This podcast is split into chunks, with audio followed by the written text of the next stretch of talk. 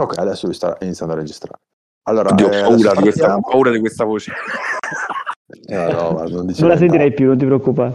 Ecco, Allora, eh, niente, io ti, ti- ti farei presentare un po' come, come editore, poi eh, diciamo come il tuo percorso di Escape Studios, eccetera, magari anche parlando di Kickstarter, che secondo me è interessante, visto che tu hai fatto delle, delle campagne, quindi puoi anche darci un po' di dietro le quinte, delle difficoltà che sappiamo esserci, che magari non è semplice conoscere, che secondo me può essere interessante. Giochi sul nostro podcast. Il podcast ludico.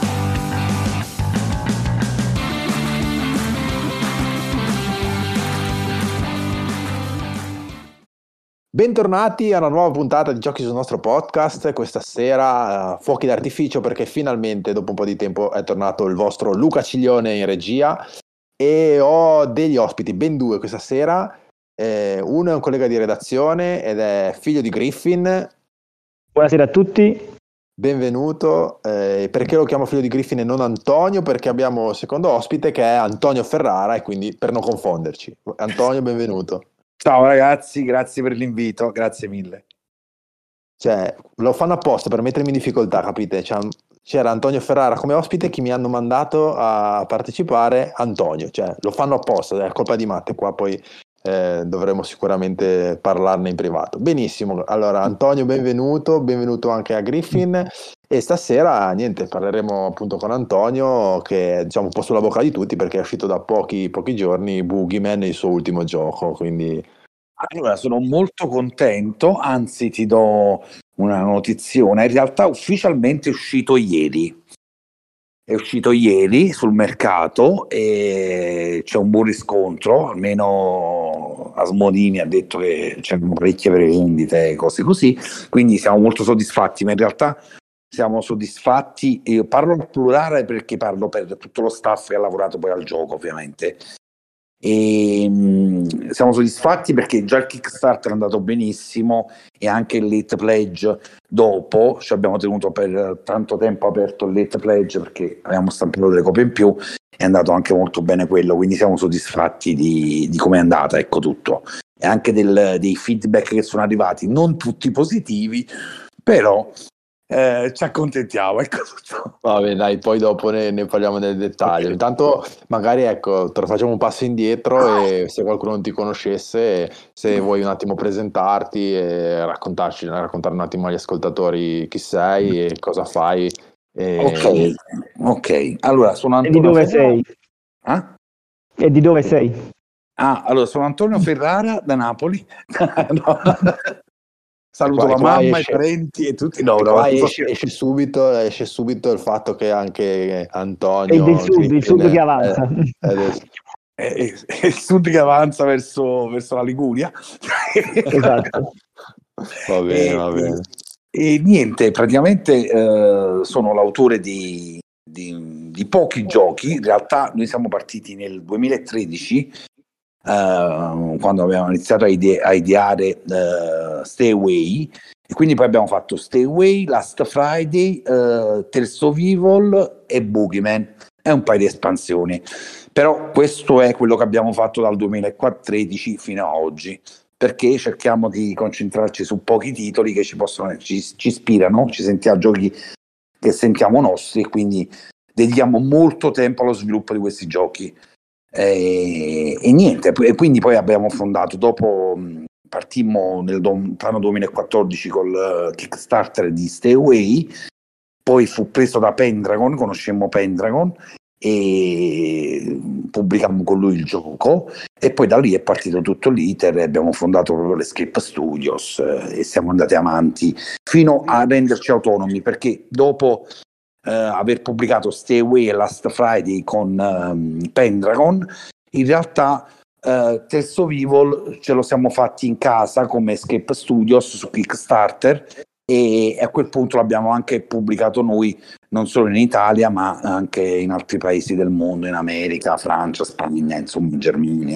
E, cioè ci siamo resi, a- no, siamo passati da fare gli autori, perché eh, Stay Away Last Friday aveva- siamo due autori, io e Sebastiano Fiorillo. Poi Sebastiano Fiorillo, che è un architetto, un amico carissimo, ha preso la strada dell'architettura, quindi io sono rimasto solo e a quel punto sono rimasto con Escape Studios e ho, ho creato Terzo Vivol e a quel punto ho deciso praticamente di eh, tentare l'avventura Kickstarter e poi dopo contattare vari editori se potevano essere interessati al prodotto e così via. E quindi lì è partita, diciamo, l'Escape Studios vera è partita con Terzo Vivo, ecco tutto. Um, Antonio, visto, visti i temi e le tematiche eh, dei giochi che hai, che hai creato e che hai prodotto, volevo chiederti da dove nasce la tua passione per l'horror? Allora, la mia passione dell'horror è da, da ragazzino, da piccolino proprio, cioè praticamente eh, eh, io probabilmente ho risposto anche all'intervista che mi avete fatto voi, eh, io a 4-5 anni mi feci regalare una testa, eh, a Napoli si dice la testa di morto, ma in realtà è un teschio di marmo, un teschio di marmo, quelle delle fattucchiere, non so se avete presente le fattucchiere eh, di, di, tanti anni fa quando faceva in televisione quelle maghe che avevano quel teschio lì sì, sulla sì, sì, scrivania e praticamente mi fece regalare quel teschio da mio zio che il pazzo me lo regalò poi che cosa è successo? Da piccolino, sai, vedevo i film dell'orrore, però mettevo le mani davanti agli occhi avevo paura, ero piccolino. E poi, vabbè, eh, diciamo verso i 12-13 anni eh, feci la conoscenza con un certo Jason quello, l'assassino di venerdì 13, il, la, la, saga cinematografica, quello con la maschera da hockey. Vabbè, là è partito l'amore incontrastato per tutto quello che era horror. Paura a prima vista. Sì, sì, sì, paura 3D. Ecco. e, e, quindi paradossalmente è, è sempre c'è questa, questa ricerca del, del, mostro, dell'horror, del mistero, più che altro del mistero, perché se, se anche prendi i miei giochi singolarmente, sono horror, però fino a un certo punto sono più misteriosi, l'atmosfera, eh, cioè insomma come scene veramente horror cruente o gore, splatter, non ci sono nei miei giochi. Però c'è que- molta atmosfera, misteriosa, de, proprio del mistero. Quindi mi piace proprio questa, questo tipo di ambientazione, ma non solo nel gioco da tavolo, ma mi piace anche nel, per quanto riguarda i film, mu, insomma, libri. Videogiochi. Videogiochi, sì, eh, ovviamente io appena sento horror, videogioco horror, compro e, e gioco. Ma Qui, cioè, Antonio, comunque tu sei anche diciamo, un appassionato di cinema, perché io ho visto che comunque se, se si guardano le plance dei tuoi giochi, ho visto quella di Boogeyman nella, nelle, nell'unboxing che abbiamo fatto sul nostro canale, ci sono una marea di riferimenti, diciamo, con quella sì. cultura pop. Sì, cultura pop anni 80-90, sì. perché poi eh, devi pensare che io sono del 76, quindi sono cresciuto negli anni 80 e poi sono diventato adolescente negli anni 90, quindi che poi gli anni 80 si sono trascinati fino a metà anni 90, praticamente è stato quel, quel periodo lì. E eh sì, è stata la... Alla fine io credo che un game designer, almeno per quanto io sviluppo i giochi, eh, non faccia altro che realizzare i propri sogni da ragazzino. Cioè, praticamente io quando faccio un gioco penso a al gioco che avrei voluto giocare da ragazzino, però con la consapevolezza, lo faccio con la consapevolezza dell'adulto. Però io penso all'Antonio dei 16, 17, 18 anni quando faccio un gioco. E quindi eh, di conseguenza ne escono fuori queste ambientazioni, queste cose qui. Quindi quanto ti mancano gli anni 80? Eh, tantissimo, tantissimo, ti dico la verità, tantissimo, tantissimo, anche perché poi eh, l'horror negli anni 80-90 era più, eh, era, più, era più plausibile, più credibile, perché comunque non c'erano cellulari, non c'era internet, non c'era niente, no? parliamoci chiaro.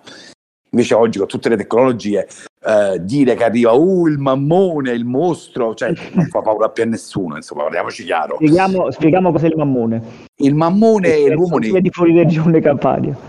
Il mammone sarebbe il boogeyman detto in napoletano, il mammone. Esatto, l'uomo nero campano. Campano, bravo. Che ovviamente però ha eh, diciamo la stessa radice della mamma, quindi in Campania anche la mamma fa paura. Quindi. E anche la mamma fa paura, soprattutto quando lancia lo zoccolo, sai. Esatto. il mammone è l'upgrade della mamma. Ecco, bravo, praticamente sì. E E niente, pratica- paradossalmente, ehm, cioè questo è il discorso. Ehm, ovviamente ehm, negli anni Ottanta un assassino con una maschera da hockey che si aggirava in un campeggio tra i boschi dell'Alabama terrorizzava come film. Se oggi vedi i film della saga del venerdì 13 ti fai una risata perché dici "Oh, poi che cavolata, figurati questo qua arriva, resuscita, vabbè. Cioè, era- eravamo, forse eravamo tutti un po' più ingenui, a meno chi ha vissuto quell'epoca, eh, eravamo un po' molto più ingenui, quindi la paura attecchiva di più. Adesso siamo tutti un po' più smaliziati, sai, con i social, con i canali, quindi Sì, sì, paradossalmente oggi per far paura veramente devi impegnarti, eh, cioè, non è che- Ma io ricordo anche i cartoni, ad esempio vedere oggi un Devilman dell'epoca o un Bem, Sì. il mostro umano, cioè ti fanno sorridere, però all'epoca era, era quello. Cioè, all'epoca sì, praticamente eh, siamo stati una generazione di, almeno parlo della mia generazione, traumatizzati da questi cartoni animati assurdi, cioè che faceva vedere mostri, cose, ma se vi ricordate anche l'uomo tigre, quelle con le bave per bocca, cose, cose cioè una violenza inaudita. Che oggi Kenshiro. praticamente ti, ti mandano dallo psicologo. Sì, sì. Se vedi quel cartone. Anche, addirittura anche in Candy Candy era horror, quando eh, ca- cade Anthony dal cavallo e muore. E io mi ricordo così, come è morto? Cioè, che un bambino, vedi la morte. Traumatizzanti, sì, cose traumatizzanti, sì. Sì, sì, anche perché poi ho scoperto poi a- a- dopo che in realtà quei cartoni animati erano in Giappone per adulti. Erano- eravamo noi, cioè era, era Italia 1, la Mediaset. Non c'era filtro, non c'era il fi- o meglio, il filtro c'era sulla censura di alcune scene. Sì. Eh, il per esempio ricordo che Kenshiro eh, il sangue veniva eh, no- non veniva fatto vedere in rosso, quando Sì, invece sì. nell'originale c'era il sangue normale. Sì, sì, non faceva vabbè, mini, sì. mini censure, diciamo proprio giusto per, per far vedere.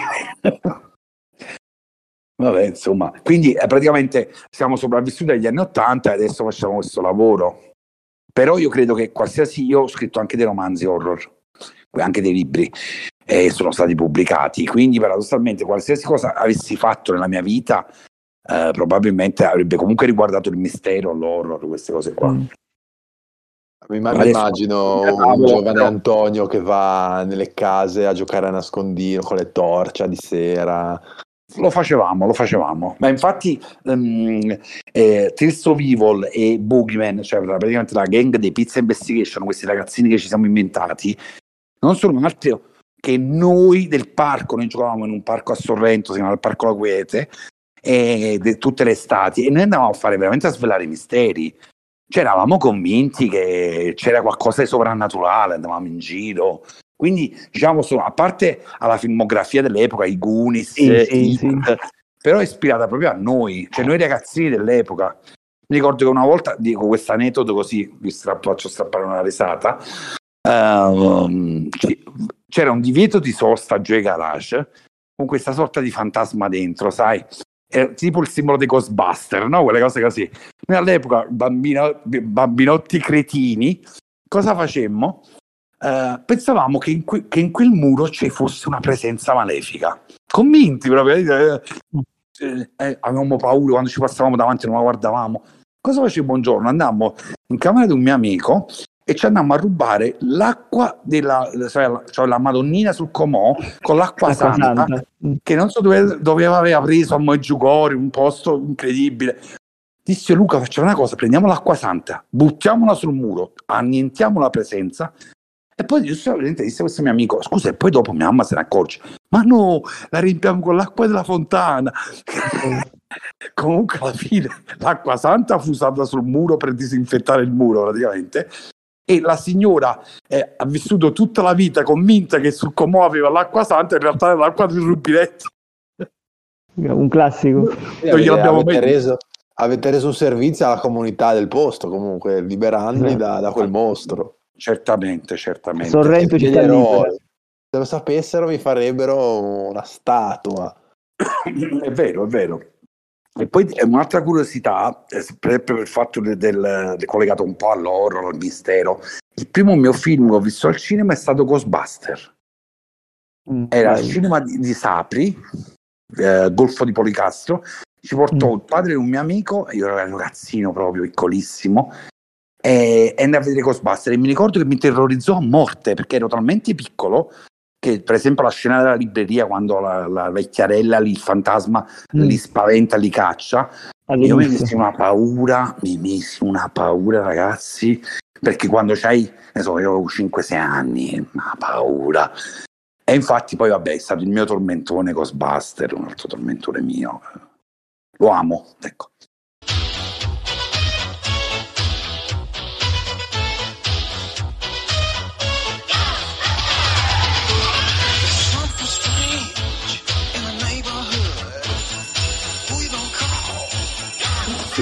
Venerdì 13 è Ghostbuster e questa è la mia vita. Vabbè, poi Master. Master, vabbè, per forza. Quindi... Ma vabbè Antonio, guarda, visto che, visto che abbiamo qui e sei, diciamo, hai pubblicato su Kickstarter, direi gli ultimi, ma forse tutti, o sicuramente gli ultimi due, adesso io non conosco bene, ma eh, puoi darci un po' dietro le quinte, perché abbiamo sempre questa, questa un po' cosa del Kickstarter che sappiamo che è molto difficile, vediamo tanti progetti che magari anche sembrano molto promettenti, poi fallire, campagne allora. che ripartono e non, non abbiamo, sai, tanto il, il, polso della cosa, perché noi vediamo il, il, magari che un, c'è un goal a 10.000 euro, poi magari uno incassa 50 e poi dice no, la campagna l'annullo, non è abbastanza, quindi è un, po' nebuloso per, per noi addetti ai lavori. Se puoi darci qualche, qualche dietro le quinte. Allora, sì. Allora, praticamente eh, facciamo una distinzione tra gli albori del Kickstarter del 2014 e oggi. È cambiato tutto. Allora, su Kickstarter prima cosa succedeva? Tu andavi, avevi una mezza idea, buttavi lì due disegni con l'idea e potevi essere finanziato veramente anche bene. Ok? Perché c'era questa idea di dire cavolo, aiutiamo questo ragazzo a realizzare il suo sogno, ha una buona idea, aiutiamolo.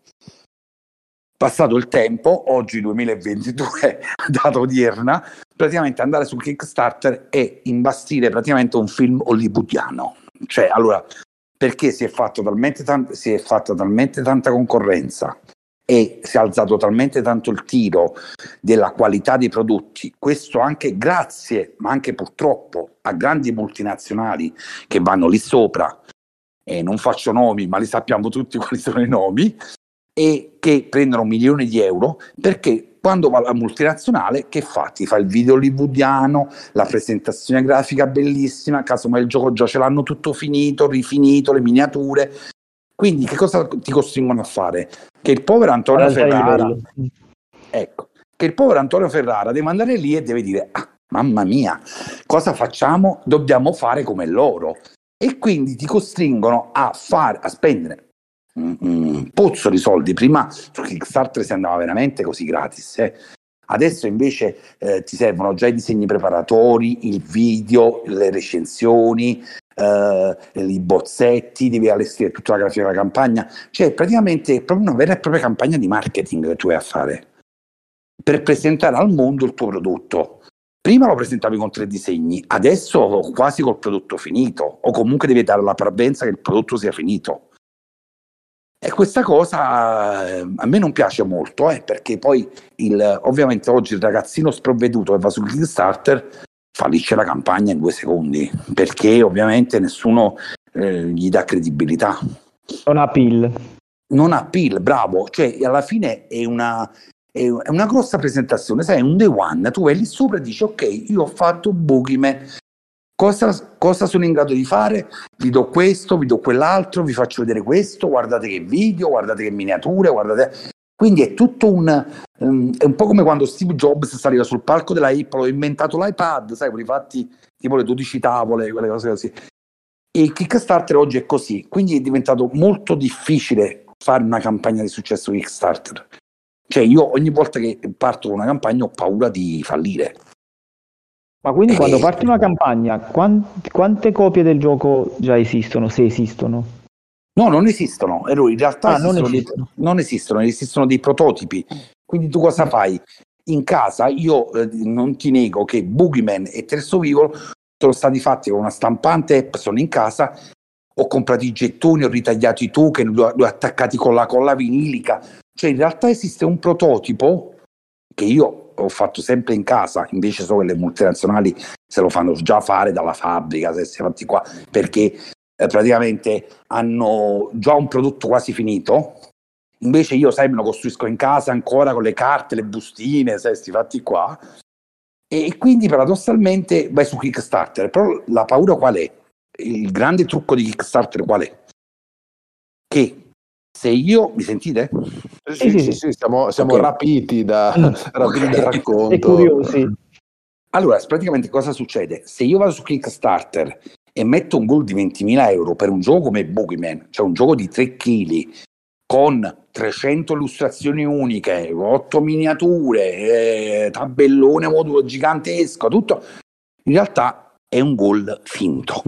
Nel senso che se io prendessi 20.000 euro su Kickstarter e si chiude la campagna, cioè il progetto è fallito. Perché con 20.000 euro un progetto come Boogeyman, io quante copie dovrei stampare? 2, 300, 400. La fabbrica neanche me le stampa, perché la fabbrica parte da tirature da mille copie a, a salire. Quindi tutti quasi i goal che vedete su Kickstarter sono tutti finti. Quelli iniziali almeno. Quelli, no, bravo, quello iniziale è finto, perché mm. eh, allora che cosa succede? Poi si è creata quest'altra cosa malata. Se io metto il gol a 100.000 euro non mi viene a puntare nessuno, perché la gente dice, eh, vabbè, 100.000 euro, e quando ci arrivano questi? E quindi che cosa? Scoraggi il Becker prima che inizi. Se tu metti il gol subito a 20.000 euro e fai funded in tre minuti, mamma mia, questi stanno spaccando tutto, è eh, qui. Cioè, capito? Anche questo è marketing. No, eh, no, è vero. E questo è, è, tutta, è tutta comunicazione, possiamo è dire. È tutta comunicazione, sì, è tutta comunicazione. Anche distorta. Completamente, completamente distorta. Allora, ragazzi, io eh, voglio essere sincero con voi, ma anche perché eh, noi abbiamo un rapporto molto viscerale con i nostri backer. Io proprio personalmente, voi lo sapete, sto sempre sui social, rompere le coglioni, parlo con la gente, rispondo a tutti. Cioè, sono molto presente io, molto, eh, per quanto riguarda i backer. Il problema loro lo sanno. Allora, per esempio, un gioco come Terzo Vivo, ok? Dove tutto il gruppo si muove in, uh, in gruppo, cioè difficilmente i ragazzi si dividono, cioè non avrebbe bisogno delle miniature, non, ci, non servono Ok? Mm. Cioè, alla fine della meccanica del gioco non servono le miniature. Le devi mettere su Kickstarter perché se non le metti non ti viene a puntare nessuno. Cioè, capito? Anche questo è marketing. Però che cosa succede? Questo marketing ti fa salire poi il prezzo del gioco. Quindi se un, bookie, se un testo view potrebbe essere venduto a 50 euro al pubblico perché non c'ha le miniature, e arriva a 70 perché c'ha le miniature. Però in realtà quelle miniature, a parte la bellezza delle miniature, piacciono a, soprattutto agli American, no? Quindi io sono anche io un American. Però se io dovessi essere sincero con me stesso, cioè io non ce le dovrei mettere le miniature in quel gioco, perché non servono. Certo. Eh, questo, eh, questo, è il problema di Kickstarter. È interessante questa cosa. Cioè è eh. il, il, canale che tu utilizzi per vendere che ti, poi, ti spinge a modificare il gioco. Sì, è quello è. E quello è. Ma infatti voi fateci caso, chi è che prende le campagne che prendono milioni di euro? Quello che ti dà 100 miniature. Quindi tu vai là e dice quante miniature mi dai? 200, 300, sai, tu il, il, il, io lo chiamo il sacco di soldatini. Cioè, ma ti mm. servono, ti servono, le userai mai queste miniature? No, però quello me le dà. E allora, appunto. Mm. Cioè, è così, ragazzi, è, così, è una, un, un, meccanismo malato, però è così.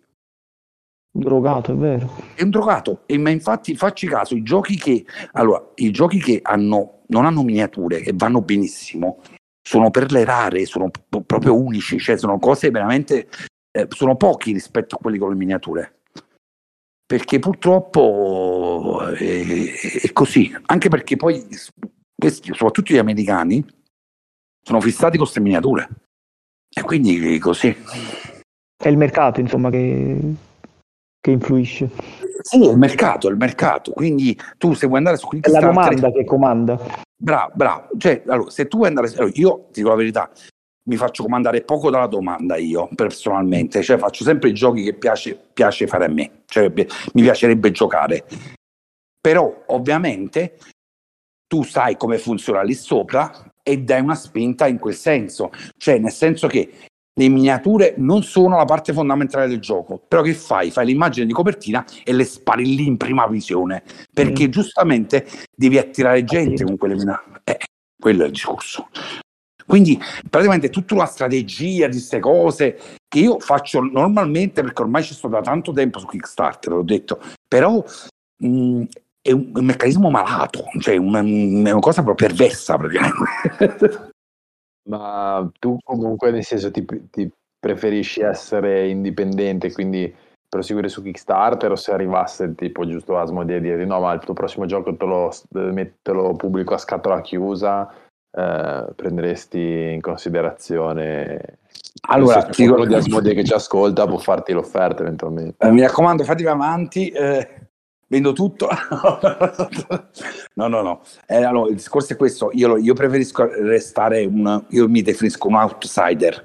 Cioè io credo che essere uno dei pochi eh, al mondo adesso no, perché non, non ho il pugno nella situazione però che fa sia l'autore che l'editore di se stesso. Cioè io mi faccio il gioco me lo pubblico lo produco lo distribuisco e lo vendo agli editori. Quindi però attenzione, solo dei miei giochi, cioè non, pu- non, non pubblichiamo come Scape Studios giochi di terze parti, cioè non, è, non, siamo un editore classico, sai che prende il gioco di Tizio, Caio, oppure fanno le localizzazioni di giochi esteri. Noi pubblichiamo solo i giochi nostri. E diciamo a noi piace fare così perché ci permette mh, in qualche modo eh, di fare il gioco come noi veramente lo vogliamo fare. Quindi anche spendendoci soldi in più, noi spendiamo un casino di soldi per i nostri giochi, dico la verità, soprattutto a livello grafico, spendiamo un macello di soldi. Però ci piace proprio che ci sia proprio anche questo feedback visivo, questa, questa cosa che dice, quando uno lo vede dice ah bellissimo questo gioco, cioè, ci piace molto curare l'immagine nei, nostri giochi. Con un editore un po' diverso, perché tu cosa succede? Io ho lavorato con gli editori, tu dai l'idea del gioco, poi l'editore dice ok ci penso io, togli, basta. Hai ceduto i diritti, io ti pago i diritti d'autore, il gioco lo faccio io. Ci guarda, ma sta grafica non mi piace. Dice vabbè sì, a me sì però. Ho capito, a me no. E quindi che cosa succede? Che alla fine tu um, hai dato um, um, l'idea del gioco, hai dato il regolamento, ma in realtà il gioco non l'hai fatto tu. Sì, poi ci saranno dei compromessi, immagino. Adesso, beh, ovviamente l'editore non è farà quel cazzo che vuole, ma ci saranno dei compromessi a seconda, tipo magari le miniature non servono, non ce le mette. E... Sì, bravo, bravo, ci sono molti compromessi con l'editore, però Kickstarter, ecco, una delle cose positive che fa Kickstarter che ti permette di spingerti oltre, cioè ti permette comunque in qualche modo di realizzare il gioco che tu volevi fare, anche con la componentistica che tu avevi scelto per esempio, faccio un esempio cretino, eh, tutti i nostri giochi, eh, se parlo di Terzo Vivo e Boogeyman, hanno il tabellone 3 mm, che è la, l'altezza massima di un tabellone. In realtà la maggior parte dei tabelloni sono 2 mm. Questo quando tu lo, lo, a livello proprio di tatto, di peso, di tutto, quando lo apri, te ne accorgi. Ok? Eh, e quindi paradossalmente noi anche con qualità delle carte, i token, tutti i telati, la scatola che brilla al buio con non so quante rifiniture, cioè, quanti passaggi c'è quella scatola perché c'ha il nero lucido, eh, no scusa, il nero matto, il bianco lucido, fluorescente, insomma un casino.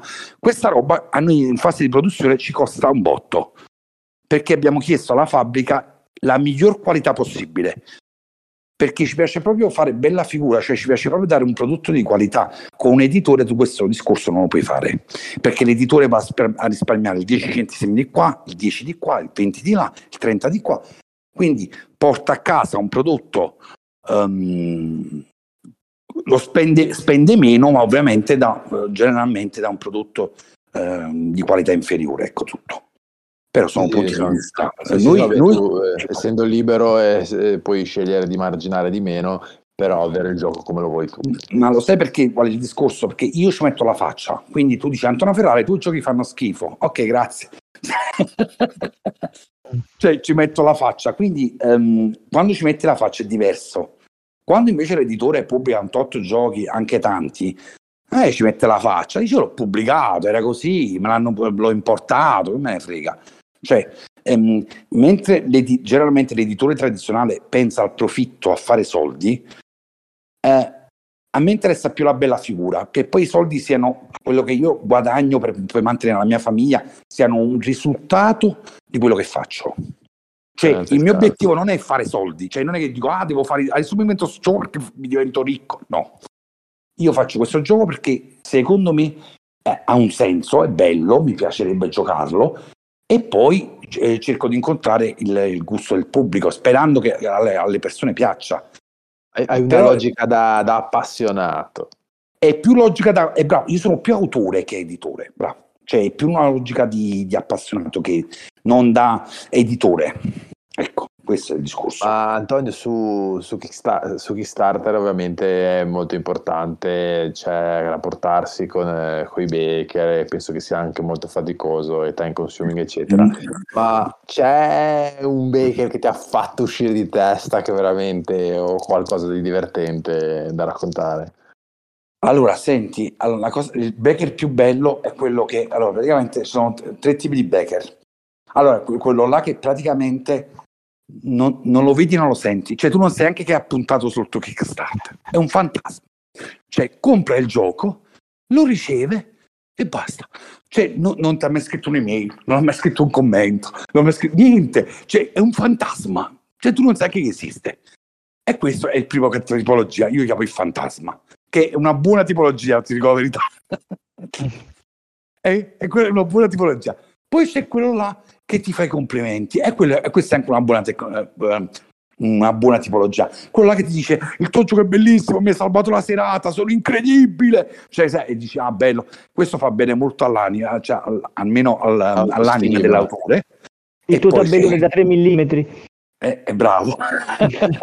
e poi ragazzi, e poi c'è l'Ether, quello che arriva su Kickstarter e ti dice, eh, ma io lo sapevo che facevate ritardo alla consegna, guarda che purtroppo c'è stato il Covid, la guerra, eh, me ne frego, eh, e comincia a fare commenti, ti tortura, io li chiamo gli stalker, ti scrive la notte, e, e- e io non so cosa più fare. Questi qua, per esempio, ti rubano tanto tempo e ti danno tanto fastidio. E, e- e ti buttano anche giù l'umore, eh, il morale, perché proprio sono proprio fissati, si fissano su di te. Poi in quel caso rispondete a tutti. Io rispondo a tutti. Allora, rispondo a tutti personalmente e questa cosa porta, ragazzi, tempo a morire. Cioè, non fai altro, fai solo questo la mattina e la sera. Quindi cosa succede? Vabbè, mi litigo con la gente, sui forum e altre cose. Eh, il problema è che, mh, per esempio, mh, tu mi hai detto di raccontare una cosa simpatica, ma in realtà è una tragedia. Al Kickstarter di Terzo Violo c'era una certa Angela, io la chiamavo, un'olandesona, che praticamente si fissò con me che doveva affondarmi il Kickstarter, ma così una, una pazza. E comunque incominciò, eh, do- dopo che avevamo consegnato e tutto, incominciò a invenire contro di me, eh, ma tu non sei stato serio, perché hai dato... Allora, vi spiego una cosa, l'edizione Kickstarter eh, di Terzo Vivo eh, avevamo venduto solo 30 copie, su tutto il Kickstarter 30 copie normali. Cosa feci io? Per fare un omaggio a tutti, dissi vabbè ragazzi, ormai la spedizione deve partire per tutti, do la copia esclusiva a tutti, anche a questi 30 che non l'hanno pagata come esclusiva. Ragazzi, che è successo? Il finimondo. Ma io non ho capito, quelli non hanno pagato, hanno pagato, hanno pagato. Eh, E questa Infatti Angela sì, sì, e questa Angela si fece non mai più sui vostri Kickstarter, adesso eh, eh, riferirò a Kickstarter. Quasi, ragazzi, ma una tortura a, a- a commentare questa su Board Game Geek, ovunque, una pazza. Allora, queste persone qua, per esempio, io li chiamo anche i psicopatici, cioè quelle persone che si fissano su di te per un motivo o un altro e poi non te li togli più da dosso. Ci ho messo un anno per togliermela da dosso a questa, eh. Un anno. Immagino che poi comunque bisogna sempre mantenere anche un certo aplomb, eh, e farsi magari nervoso in privato, perché poi comunque bisogna mantenere un'immagine pubblica di un certo tipo, quindi bisogna sempre rispondere gentilmente e, e- e poi spaccare. No, ma fortunatamente, fortunatamente cosa succedeva? Visto che lei faceva commenti pubblici, eh, iniziarono a commentare, ovviamente gli altri baker dicevano guarda An- Angela, Angela, questa, eh, Angela, guarda che stai un po' esagerando secondo noi, perché sì, ok, Antonio ha dato queste copie anche a loro, eh, non è successo niente, non ti ha tolto niente a te, no? Esatto. Eh, ma non è giusto, è un discorso di principio, quando dicono il discorso di principio, ragazzi, alla fine. Cioè, si essere di fronte a un pippato. Dici, madonna, mi è finita. Sì, sì, che Cioè, Hai pensato di mandarle qualcosa di esclusivo a lei solo? Ma, ma- ma- io gli avrei dato tutto, ma, ma no, ma lei, ma lei poi, capito, eh, tu adesso mi vorresti comprare, cioè, ma no, una pazza. Allora, Come fai ragazzi, sbagli? Ragazzi, è tremendo, è tremendo. Um, invece adesso vi racconto un'altra cosa velocemente. La consegna di Boogeyman, un altro psicopatico, la consegna di Boogeyman, ok, consegniamo Boogeyman, l'hanno avuto quasi tutti quanti, c'è qualche spedizione che è tornata indietro, però abbiamo finito di consegnarlo. In qualche indirizzo non trovato, sbagliato. Allora, io contatto, all'improvviso metto come su GameFound e Late Pledge, metto spedito il pacco di questo cliente. Questo cosa fa questo Becker? Questo cosa fa? Mi chiama come hai usato spedirmi il gioco? E dico, che è successo qua? Perché, eh, eh, scusa, ma che cosa è successo? Io ho chiesto un rimborso nel lontano 2021. Mamma mia, rimborso. eh. Vabbè, senti, vado a vedere. Effettivamente aveva chiesto un rimborso il 9 settembre del 2021 e io il 9 settembre del 2021 gli avevo fatto il rimborso. Quindi gli faccio, Ah. transazione, e gli faccio fare la transazione. Guarda, hai avuto il rimborso per sbaglio, ti stavamo mandando il gioco. Quindi, comunque, i soldi li hai avuti già, ti- avevi il gioco gratis praticamente. Lui, eh, allora mi state accusando che io volevo il gioco gratis? No, guarda, non, no, ti spiego. Allora, noi stavamo per sbaglio mandando un gioco gratis, ma non succedeva niente, non fa niente, capitava, oppure ci avvisavi, dice, guarda, io non ho pagato, che parecchi fanno così, a volte c'è lo sbaglio, e mi chiama il cliente e, e- e dice, guarda, io non ho avuto i due, me ne ho comprato uno, va bene, ritiriamo la copia, grazie mille, così. Invece questo, ah, adesso non ho capito, vi volete mandare un gioco gratis? Eh, scusa, c'è, non è che una bestemmia, ti stiamo mandando un gioco gratis. eh. Io non lo voglio e adesso vi denuncio. Ah, Vi denuncio addirittura. Ragazzi, un pazzo. Comunque ha incominciato. Ha incominciato a scrivere su tutto Facebook, tutte le nostre inserzioni, dappertutto, eh, scam, truffatori, attenzione, non comprate, truffatori, truffatori. Dio, questo è pazzo. Comunque l'ho bloccato, quando l'ho bloccato si è incazzato ancora di più perché ma- ma- mi ha scritto in privato, tu mi hai bloccato, ah, trasgredi di cavartela così, voglio le scuse ufficiali di tutto lo staff, ma pazzo, vabbè. Mamma mia. Comunque alla fine ragazzi, io non so se me ne sono liberato, l'ho bloccato ovunque, questo era un americano, comunque l'ho bloccato ovunque e lui cosa ha fatto? Ha detto che scriverà personalmente a GameFound e Kickstarter perché io non dovrò mai più lavorare su queste piattaforme. Un pazzo. Ecco. Quindi Luca, tu mi hai chiesto un episodio simpatico, ma in realtà quasi vivono solo No, questo, fa, questo fa ridere che non vuoi le cose gratis. Se vuoi mandarmi a me roba gratis, io eh, prometto di non eh, lamentarmi. ecco. No, ragazzi, ragazzi, veramente. Di non io- denunciarti. Ragazzi, veramente Wow. ho paura. mh, e, e- guardate, è, è dura fare una campagna di Kickstarter, è dura. Perché tu hai a che fare con tante persone diverse, di tante nazionalità, e ognuno poi, ecco, prendi il generoso, il buono, il fissato, lo- il psicopatico. Eh, certo, Cioè, certo. E, è dura, Pesci, eh, pesci a strascico, eh, normalmente pesci, pesci a, strasci- a strascico e può capitarti di tutto. Di ma va bene, veniamo a questi Tales of Evil, ma soprattutto Boogeyman che appunto è uscito, tu hai detto ieri, ma in realtà questa non sappiamo quanto andrà in onda questa puntata, quindi può darsi che quando sarà ascoltata sarà passato magari eh, anche due o tre settimane da- dall'uscita. Comunque eh, stiamo registrando i primi di dicembre, quindi comunque è uscito il 30 e il 30 novembre. E è uscito, allora intanto volevo chiederti una, una cosa. Eh, per me era abbastanza chiaro, no? avendo un po' seguito il Kickstarter eh, e conoscendo anche poi gli altri giochi, che questo sia un gioco sostanzialmente un po', adesso, adesso esagero, eh, ma un po' anche party game, no? anche essendoci il, il- sistema fusion, cioè comunque un, gioco da giocare un po' in spensieratezza. Bravo, bravo. Un Eh, pas- io lo chiamo un pasture luck, no? Un, ok, succe- prendo la carta, vedo cosa succede, vivo la storia, la babysitter sta arrivando, scappo di qua, scappo di là, una, cioè un, un, gioco, un gioco senza, eh, brutto dirlo, però un gioco senza pretese, cioè un gioco semplice, per, anche per fam- soprattutto per famiglie, un gioco insomma molto per famiglie, infatti mi stanno scrivendo un sacco di persone che dice che con i figli si stanno sganasciando dalle risate, anche se poi è un gioco horror, quindi questo vabbè, beh, lasciamo stare. si stanno sganasciando dalle risate e, e mi ringraziano, divertiti e cose. E poi ovviamente mi scrivono quelli là, simpatici. Eh, quindi avevo due domande. Uno era un po' come ti è venuta in mente questa cosa del sistema Fusion, che comunque cioè, io lo trovo divertente, se affrontata con lo spirito giusto. Eh. È ovvio che tipo io, adesso proprio pensi a mia moglie, una roba del genere, non ci gioca perché lei si vergogna di mettersi in gioco, quindi effettivamente è una cosa divertente, ma anche un rischio proporla sempre perché mm. chi gioca deve, cioè deve stare, deve stare a, al gioco, cioè quello che il gioco gli propone, no? gli propone di mettersi in gioco, di, di, fare cose che magari uno dice vabbè ma io cioè, faccio finta di niente, non, non vado a cercare lo spazzolino, eccetera. No? Quindi un po' come ti è venuto in mente è un po' eh, come pensi che, che, la gente lo, lo prenda. E allora, poi, niente, poi de, delle polemiche ne parliamo dopo. Allora, praticamente mh, mm, il Fusion System nasce con of Evil. Tales of, allora, of Evil ha una lunga, ha una, um, ci sono voluti quattro anni per scrivere of Evil, perché è una lunga gestazione dopo Last Friday è partito, anzi forse durante, in realtà era partito sulla tana del Goblin come rifacciamo HeroQuest rifacciamo ah, questa.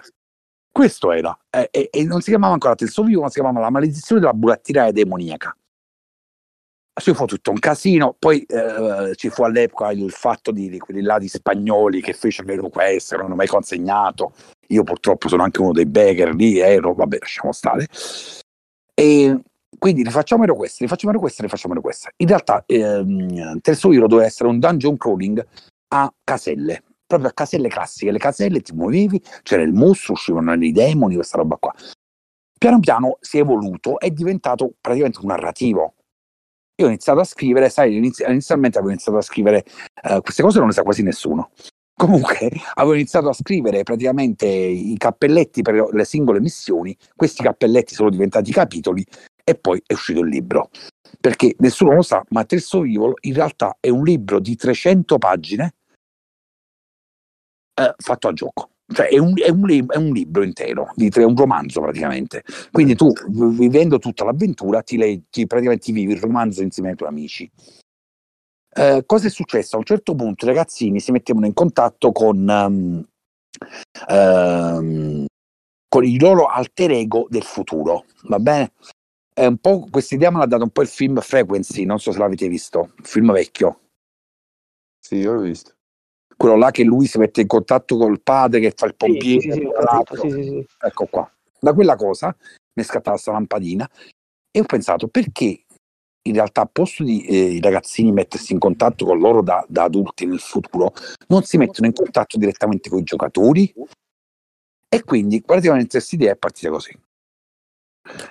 Partita questa, ovviamente è partito il Fusion System, quindi come far interagire i ragazzini nel gioco con le persone al tavolo facendo fare delle cose alle persone al tavolo.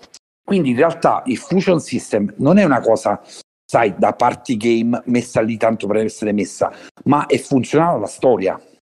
Perché a un certo punto tu mentre stai giocando, ovviamente se ti piace il tipo di gioco narrativo alla Tales of Evil, mentre stai giocando ti senti t- talmente coinvolto che devi aiutare questi ragazzini e che senza di te non ce la possono fare, che praticamente inizi a fare cose. E, eh, a me mi sta venendo in mente anche tipo la storia infinita da un certo punto di vista. Probabilmente c'è, sì, c'è qualche... qualche... Sì, sì, che, che, che sì, lui legge il libro ed è nella realtà che fa le cose, sì. E quindi così nasce il Fusion System. Allora, che è stato, ragazzi, è, è stato, come tutte le cose che faccio io, non lo so perché, non c'è via di mezzo, odiato o amato. Allora, ci sono persone che mi scrivono, ah, ma peccato che in Boogeyman avete messo pochi Fusion. E poi scrive quello là che dice: Scusa, ma li dovete, li dovete mettere per forza le carte Fusion System in Boogeyman. Cioè, quindi tu hai il bianco e il nero e non sai mai dove andare a sbattere. Tanto è vero che in Boogeyman abbiamo scritto, siamo scesi a un compromesso, Guardate, se non volete usare le carte Fusion, potete anche non usarle. Cioè, non è obbligatorio, non è che uno deve fare per forza, come diceva Luca, non è che uno deve per forza eh, andare a prendere lo spazzolino, il cucchiaio, oppure eh, procurarsi delle batterie, queste cose qua. Può anche non, non farlo. Però a parecchia gente invece, probabilmente i gamer più incalliti di vecchia scuola, questa cosa dà fastidio perché dice, eh, ma io sto al tavolo giocando, devo andare per il cucchiaio, mi scoccio. Eh, questo è. Sì, sì, diciamo... penso, che sia, penso, che sia, una roba mh, molto che dipende da, dal giocatore, no? perché comunque sì. eh, tra virgolette, ci sono anche persone che quando giocano rimangono comunque serie, allora pensare di andare a prendere un cucchiaio gli sembra stupido, non so, si sentono ridicoli. Allora, eh, guarda, eh, Luca, il discorso è questo, che i miei giochi, eh, i miei giochi sono tutti, se ci fai caso, tutti molto... Eh, io parto sempre, quando sviluppo un gioco, parto sempre prima dal tema, stranamente, rispetto ad altri game designer, parto sempre prima dal tema per poi cucirci sopra le regole per la storia che voglio raccontare, ok? Questo è successo per Stay Away, Last Friday e tutti quanti, Terzo Vivo e Boogeyman. Eh, quindi questa cosa che succede quando giochi a un mio gioco, allora se tu riesci a entrare nel mood del gioco, nella storia, riesci a immedesimarti senza pensarci troppo, sai, non giocando alla German, perché io i miei giochi sono tutto tranne il German, e ehm, ti diverti. Se invece incominzi a fare, eh ma questa cosa non l'ho capita, ma sta regola aspetta però eh ma poi devo andare a prendere il cucchiaio, perché devo andare a prendere il cucchiaio? Allora a quel punto non ti diverti. Sì, sì, ti devi, eh. devi, giocare molto, ragazzi. Facciamo la pizza, facciamo il casino, divertiamoci, facciamo terzo vivo, facciamoci un capitolo di terzo vivo, ok? E ci facciamo una campagna. E invece vai a guardare il pelo nell'uovo, se la meccanica, eh, però sta cosa aspetta, non ti diverti più perché i miei giochi non sono, fatti, non sono fatti per quel, quel, tipo di giocatori là. Ecco tutto. Sì, sì, con, anche con Griffin e anche con Giulio che ha fatto la recensione, li, li abbiamo chiamati giochi pensierati. Sì, sì. Sì, ti metti là con la voglia di giocare, anche, eh, sono anche giochi che si, si, adattano molto, ti ho detto, sono molto family e poi si adattano anche molto ai neofiti, cioè tu introdurre un neofita al gioco, eh, che ne so, a posto di fargli giocare il solito Cluedo, so, salti in mente, altre cose, ci senti, vogliamo provare una cosa un po' più particolare, facciamoci una partita a Boogeyman, che comunque ha regole semplici, però la grafica è accattivante, le azioni da fare eh, sulle carte sono tante, le situazioni, cioè insomma ti vivi un'avventura una sera con gli amici, ecco tutto io non pretendo di aver fatto il gioco con Boogeyman, il gioco del secolo, ecco, è un gioco eh, per divertirsi, se hai voglia di divertirti. Se poi ti metti là e dici, eh, però aspetta, non è Gloomhaven, eh, no, non è Gloomhaven. cioè, questo è il discorso. Chiaro. Ehm, sì, sì, noi cioè, siamo appunto quando stavamo per recensire, ehm, adesso ti portiamo su, una, su, un tasto magari che è dolente, però Vai. è giusto. E quando stavamo iniziando appunto a recensirlo, Giulio ci stava a giocare, è scoppiato su, sui gruppi Facebook dove, dove spesso eh, un po' di shitstorm, no? Eh, ma il gioco fa schifo, cos'è sta roba? Eh, alla fine ti dà, ti muovi, eccetera. E anche noi ci siamo un po' cioè, spaventati, abbiamo detto, ma cosa sta, cosa, cosa usciamo con la recensione, cosa dobbiamo dire? Poi in realtà eh, ci siamo resi conto che c'era proprio questa, non so come l'avevo interpretata, mancanza di, di, capire due cose un po' secondo noi, di gatekeeping, nel senso che o un gioco è un German da tre ore o fa schifo, che è una cosa okay. che diciamo noi come blog, noi recensiamo anche German e ci sono persone che, che recensiscono German, ma recensiamo anche giochi per bambini, quindi eh, siamo trasversali, nel senso pensiamo che ogni gioco abbia il suo audience. La sua dignità. E, e poi Esatto, e poi ci siamo un po' stupiti, ehm, cioè proprio che, che la, ci fosse un fraintendimento così, così grande e, e, che questo gioco fosse preso cioè, così sul serio e non, non capivamo bene, diciamo, cavolo, c'è il Kickstarter, cioè cosa si aspettavano? E, era chiaramente un gioco fatto così e per quel target, per come è fatto, lì è un bel gioco, diverte, ha un tabellone della Madonna, la grafica bellissima cioè, certo, non è un capolavoro di meccaniche, cioè, però fa quello che deve fare per quello che promette. Ecco, volevamo un po' sapere da te come, come hai preso queste cose, se pensi che Allora, sia stata eh, una allora, comunicazione io- a volte carente su, su- su chi fossero i destinatari o e ciò, insomma, Allora, il discorso è questo, quando io faccio un Kickstarter, eh, tu- è, è tutto lì perché Kickstarter ti, ehm, in realtà non puoi cambiare più niente quando la campagna finisce, resta tutto lì, io non posso più andare a modificare niente. Io quando parto con Kickstarter la prima cosa che do è il regolamento. Subito, dal primo giorno, parecchi non lo fanno perché per il discorso di marketing dicono mi devono prima puntare, poi con calma dopo qualche settimana lascio il regolamento, tanto ormai già hanno puntato, che se ne frega. Invece cosa faccio? Do, do tutto subito, regolamento, meccaniche, video, c'erano un sacco di video sulla campagna di Kickstarter Bui Mega. Il gioco ragazzi è quello, c'erano mi sembra tre, addirittura due o tre anteprime degli Al 4 più che facevano addirittura la recensione, la partita giocata, tutto. Il gioco era quello.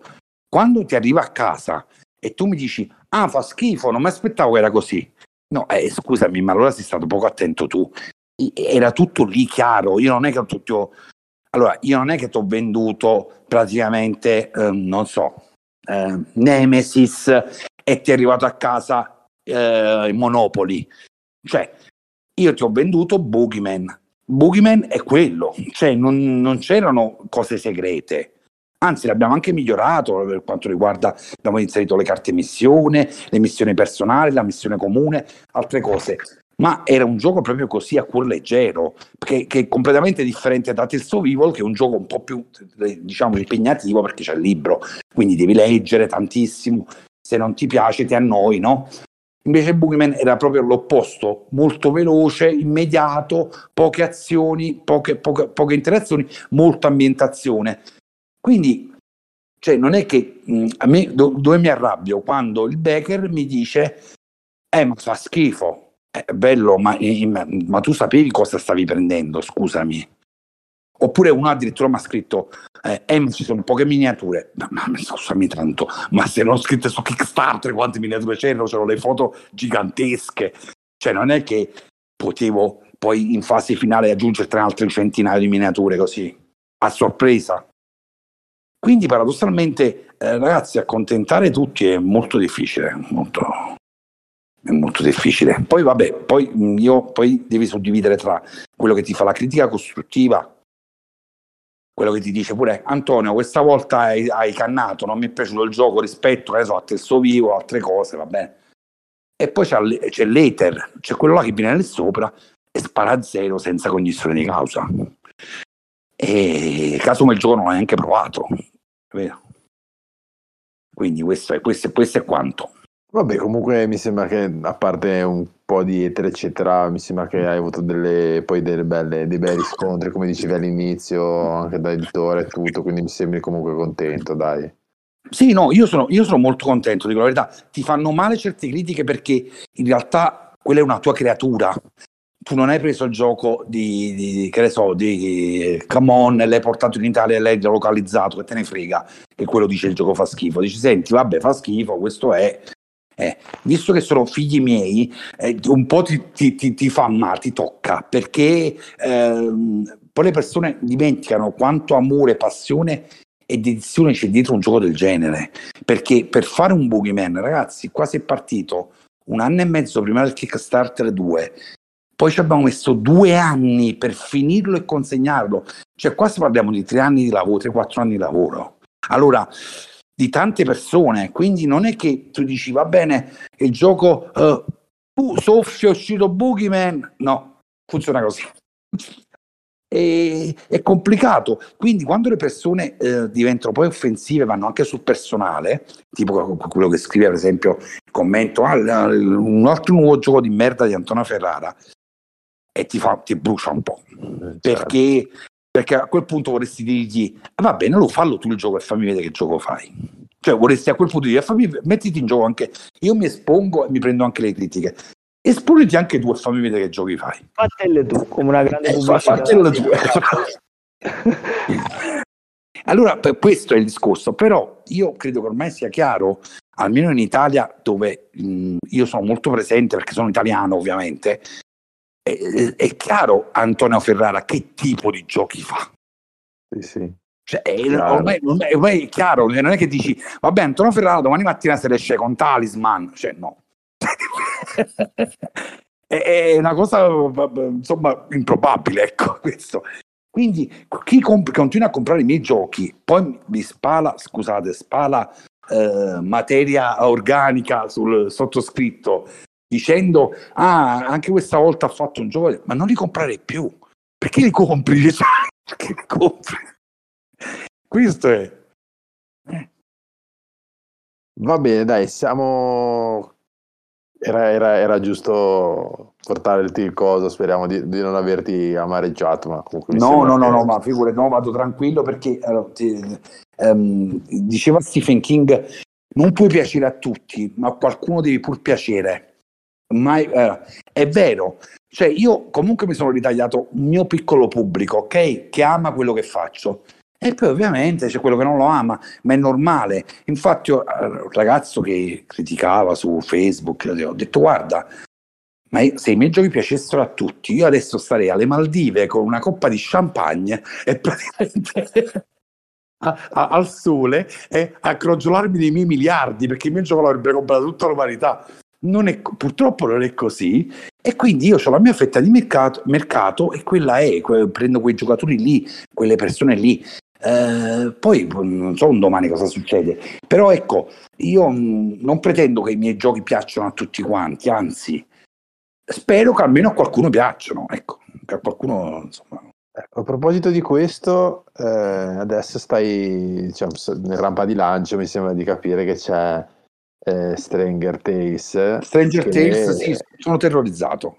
Esatto, che, che stai andando svirando su, su gioco di ruolo, no? Eh, sì. eh, ecco, eh, sei terrorizzato, infatti la mia domanda era, eh, hai, hai, paura un po' di, di, andare verso un pubblico completamente diverso? Completamente. Eh, un pubblico, un pubblico molto, anche molto esigente, eh, devo dire, perché eh, gioco di ruolo, se possibile, in questi anni noi abbiamo iniziato da poco a recensirlo, stanno arrivando nuovi recensori che fanno solo quello e ho notato che che c'è veramente tanti prodotti, tanta cura e il livello è veramente alto, sia per da parte, cioè le attese da parte di chi ci gioca, sia da parte appunto degli editori che ci sono. Quindi ecco, eh, mi chiedevo appunto se, se fossi terrorizzato.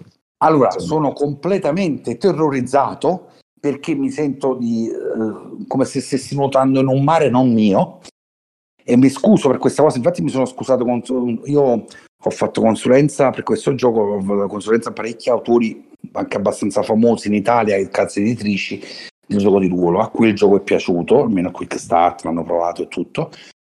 E mi hanno fatto anche complimenti, hanno detto ah, complimenti per essere tu primo gioco di ruolo, hai fatto tanta roba, la dico là. Però io sono terrorizzato e ho chiesto scusa a queste persone perché in realtà è, è un ambito, è un ambiente non mio, è un ambiente non mio, mi sento un pesce fuori d'acqua. Quindi ho promesso a queste persone che poi hanno detto, vabbè, ma figurati, ah". ho detto, guardate, scusatemi se l'ho fatto questo gioco di ruolo, non lo farò mai più. allora, in realtà è, una sorta di atto finale di Pizza Investigation, del, di, del discorso che è iniziato con Terzo Evil. Quindi questo gioco di ruolo, che è ovviamente il gioco di ruolo di, che prende sempre la gang di Pizza Investigation, quindi anni 80, 90, queste cose qua, chiude il cerchio di quello che è stato l'orrore adolescenziale. Poi dopo mi dedicherò ad altro, già l'ho promesso a me stesso. Cioè, i Pizza Investigation saranno un attimo messi da parte. E voluto fare il gioco di ruolo proprio per ampliare alla massima potenza le potenzialità sia del fusion system, sia della libertà di, sai, di azione dei giocatori, dei master, quello che sia.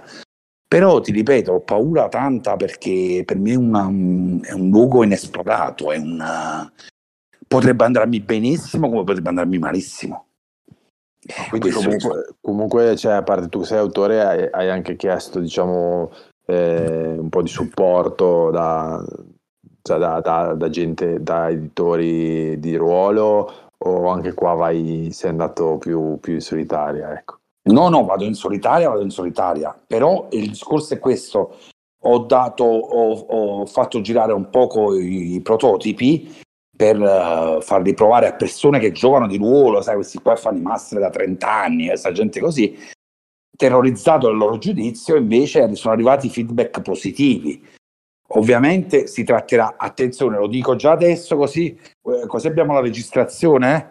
Eh? Mm. Allora, sarà un gioco di ruolo all'Antonio Ferrara. E attenzione, non è che, eh, non è che qua uh, adesso usciamo con DD quinta e sesta edizione, no. Mi raccomando, Angela, ascolta. Eh, Angela, Angela, mi raccomando, eh, mettiti in ascolto.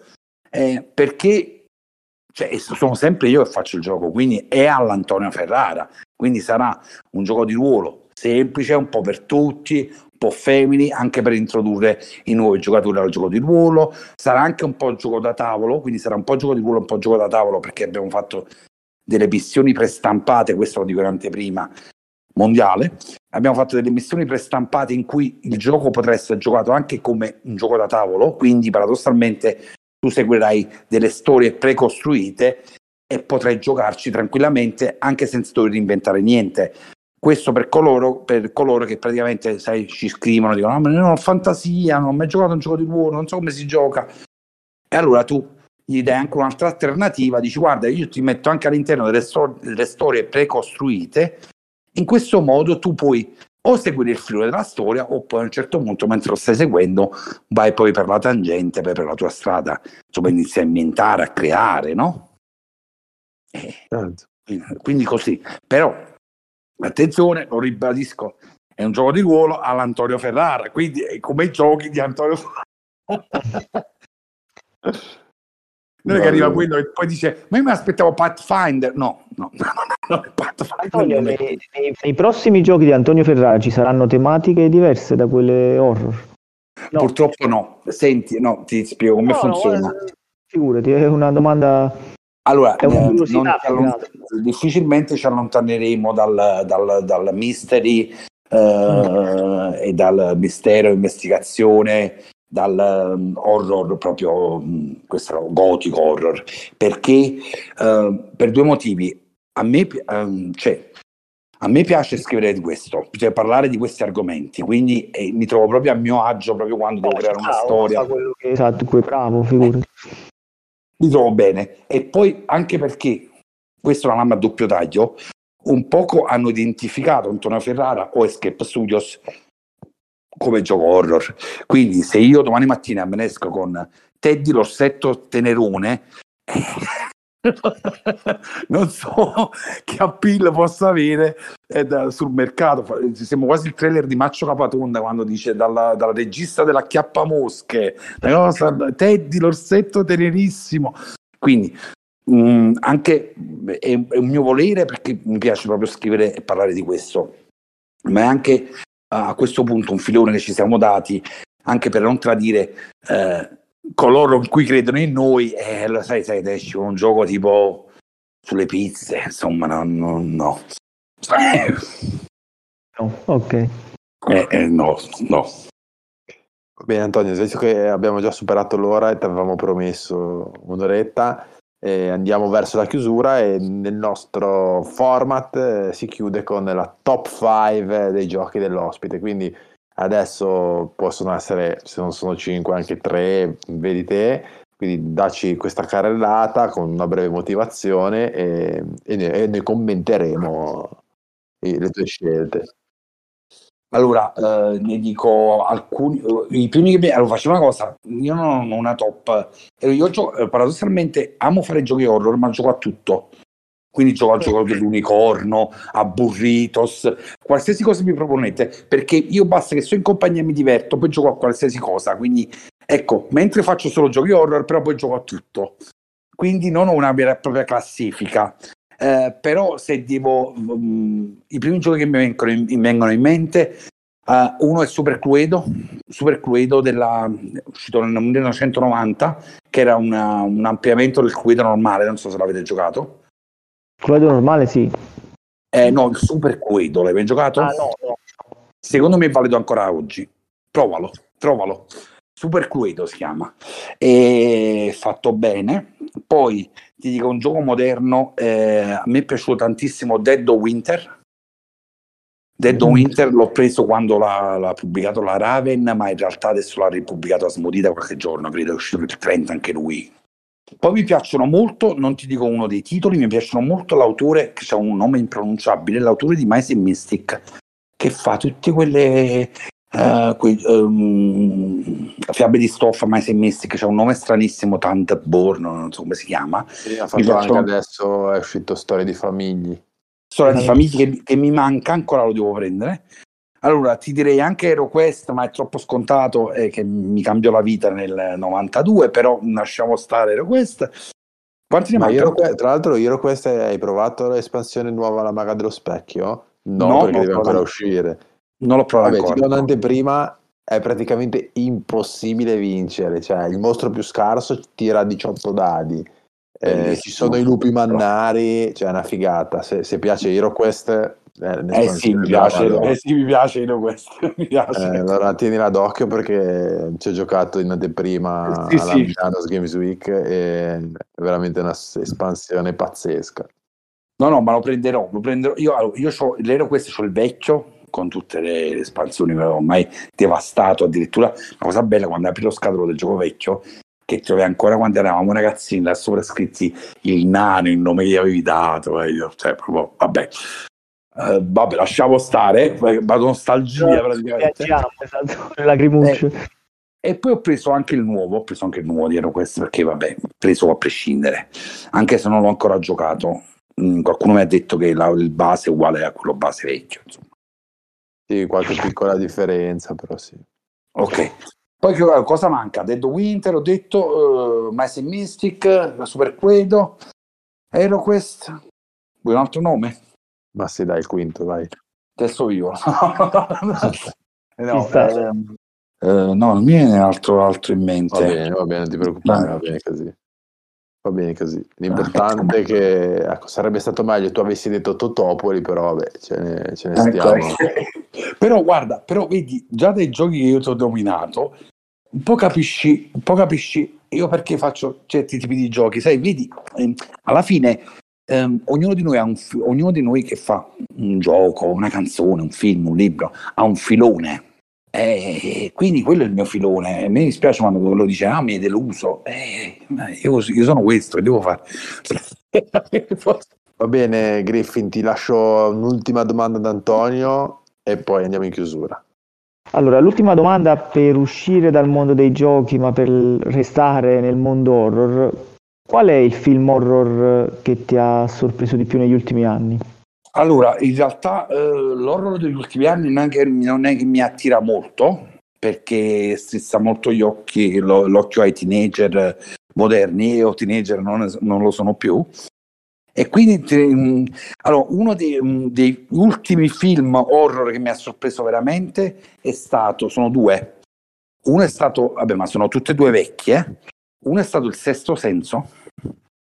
Quello con Bruce Willis, e un altro è stato che mi ha molto sorpreso, il finale soprattutto, di Others, quello con Nicole Kidman. Ah, okay. Che comunque ha più o meno un finale simile, voglio dire, una... Sì, sì, un sì. Simile, un colpo di scena, non spoileriamo. Sì, no, mi, mi hanno sorpreso perché, a parte il colpo di scena, però credo che oggigiorno una delle, poche, eh, una delle poche figure che possa ancora terrorizzare è proprio il fantasma, cioè la presenza, quello che la tenda si muove, sai, che può essere ancora credibile oggi. Eh, quindi la presenza o oh, vabbè poi una cosa demoniaca tipo l'esorcista la roba là però mh, il resto invece eh, sa un po' di l'horror mh, cioè sono dei stereotipi che ormai oggi non fanno più paura, no? Invece il fantasma, secondo me, è una delle cose che resta ancora un po' lì. Sai, ti svegli di notte, vai in bagno, vedi il riflesso nello specchio. Mm. Mm. Come si dice? Può essere, è vero, è, non è vero, ma ci credo. Eh. Con questo ricordo traumatico che eh, Antonio per tutta la notte adesso ricorderà per colpa nostra, quindi praticamente ecco. sarà, non riuscirà Grazie. a dormire, ci odierà. Eh, diciamo che vi salutiamo, eh, volevo ringraziare ancora Antonio per la sua disponibilità e per eh, averci raggiunto. Grazie a voi ragazzi, grazie a te Luca e Antonio o Griffin. E grazie anche a Griffin per, per, avermi tenuto compagnia e fatto da spalla, che, che se no poi da solo sono sempre triste. Luca, bentornato. Vabbè, spero di non avervi annoiato, insomma. No, no. No, E no. mi- niente, ricordo poi se avete delle domande ulteriori, eccetera, mi raccomando, poi scrivetele sotto nel podcast, nell'articolo che eventualmente poi contattiamo Antonio e le facciamo. E ricordatevi di iscrivervi al canale Giochi sul nostro podcast per poter fare domande e stare sempre in contatto con noi, canale Telegram e in generale seguiteci su tutti i social di cui credo che partirà eh, a fine puntata un bel riepilogo fatto da Matte. E niente, ancora buona serata, giornata, a seconda di che ora ci state seguendo e ci vediamo alla prossima puntata. Ciao da Luca Ciglione. Ciao a tutti. Ciao. Giochi sul nostro podcast. Il podcast ludico.